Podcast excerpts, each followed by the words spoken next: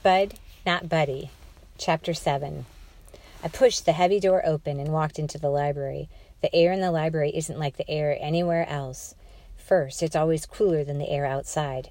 It feels like you're walking into a cellar on a hot July day, even if you have to walk up a bunch of stairs to get into it. The next thing about the air in the library is that no other place smells anything like it. If you close your eyes and try to pick out what it is that you're sniffing, you're only going to get confused because all the smells have blended together and turned themselves into a different one. As soon as I got into the library, I closed my eyes and took a deep breath. I got a whiff of the leather on all the old books, a smell that got real strong if you picked one of them up and stuck your nose real close to it when you turned the pages. Then there was the smell of the cloth that covered the brand new books, the books that made a splitting sound when you opened them. Then I could sniff the paper, that soft, powdery, drowsy smell that comes off the pages in little puffs when you're reading something or looking at some pictures, a kind of hypnotizing, hypnotizing smell. I think it's that smell that makes so many folks fall asleep in the library. You'll see someone turn a page, and you can imagine a puff of page powder coming up really slow and easy until it starts piling on the person's eyelashes, weighing their eyes down so much that they stay down a little longer after each blink, and finally making them so heavy that they just don't come back up at all. Then their mouths come open and their heads start bouncing up and down like they're bobbing in a big tub of water for apples, and before you know it, whoop, zoop, sloop, they're out cold, and their face thunks down, smack dab on the book. That's the part that gets the librarians the maddest. They get real upset if folks start drooling in the books, and page powder or not, they don't want to hear no excuses. You gotta get out. Drooling in the books is even worse than laughing out loud in the library. And even though it might seem kind of mean, you can't really blame the librarians for tossing drooly folks out, because there's nothing worse than opening a book and having the pages all stuck together from somebody's dried up slobber. I opened my eyes to start looking for Miss Hill. She wasn't at the lending desk, so I left my suitcase with the white lady there. I knew it would be safe. I walked between the stacks to see if Miss Hill was putting books up. Three doggone times I walked through the library, upstairs and down, and couldn't find her. I went back up to the librarian at the lending desk. I waited until she looked up at me. She smiled and said, Yes? Would you like to retrieve your suitcase? She reached under the desk.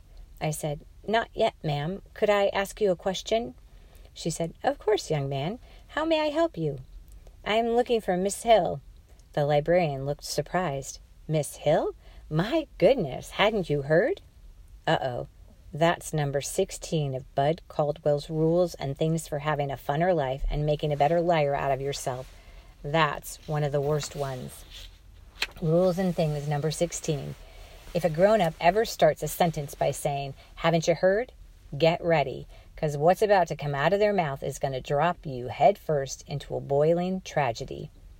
It seems like the answer to, Haven't you heard? always has something to do with someone kicking the bucket, and not kicking the bucket in a calm, peaceful way like a heart attack at home in bed either. It's usually the same some kind of dying that will make your eyes buck out of your head when you hear about it.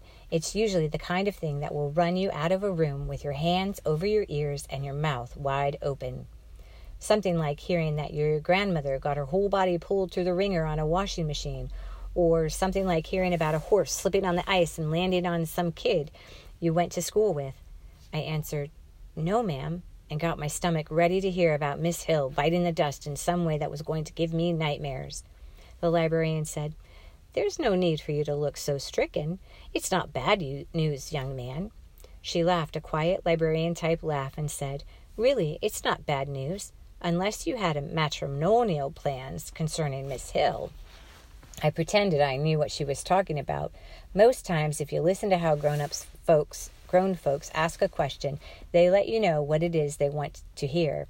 I said, No, ma'am, I didn't plan that at all. She laughed again and said, Good, because I don't think her new husband would appreciate the competition. Charlemae, Miss Hill, is currently living in Chicago, Illinois. I said, Husband? You mean she got married, ma'am? The librarian said, Oh, yes, and I must tell you, she was radiating happiness. I said, And she moved all the way to Chicago? That's right, but Chicago isn't that far. Here, I'll show you. She reached under her desk and pulled out a thick leather book called Atlas of the United States of America. She thumbed through a couple of pages and said, Here we are. She turned the book to me. It was a big map of Michigan and a couple of the states that were next to it. We're here. She pointed to the spot that said Flint, and Chicago is here in Illinois. They look pretty close, but I know how tricky maps can be. Shucks, they can put the whole world on one page on a map. So I said, how long would it take someone to walk that far? She said, Oh dear, quite a while, I'm afraid. Let's check the distance. She reached under the desk and pulled out another thick book called Standard Highway Mileage Guide and turned to a page that had a million numbers and city names on it. She showed me how to find Chicago on the line that was running across the page and Flint on the line that was running down the page, and then to look at the number that was writ there, the two of them joined up. It said 270. She pulled a pencil out and said, Okay, this is how one figures the amount of time required to walk to Chicago. Now, she pulled a third book out. Shucks, this is one of the bad things about talking to librarians. I asked one question, and already she had us digging through three different books. She thumbed through the books until she said, Aha! It says here that the average male human gait is five miles an hour. Okay, assuming that you could cover 5 miles an hour, all we have to do is divide 270 by 5. She did it and said, 54 hours. Much too long to be practical. No, I'm afraid you'll simply have to wait until Miss Roll- Mrs. Rollins comes back to Flint for a visit. Shucks, Chicago might as well be a million miles away from Flint, and Miss Hill might as well be a squashed, crunched up mess in a washing machine when it came down to helping me now. I thanked the librarian for the bad news and went to sit at one of the big, heavy tables so I could think what to do next. Going back to the home was out. It used to be that we'd get a new kid every once in a while, but lately it seems like there's a couple of new kids every day, mostly babies, and they're most always sick. It's not like it was when I first got there. Shucks, half the folks that run it don't even tell you their name and don't remember yours unless you're in trouble all the time or getting ready to move on. After a while, I got my suitcase and walked into the regular air and stinking smells of Flint. That library door closing after I walked out was the exact kind of door Mamma had told me about. I knew that since it had closed, the next one was about to open. I went back under my tree, and before I knew it, I was asleep.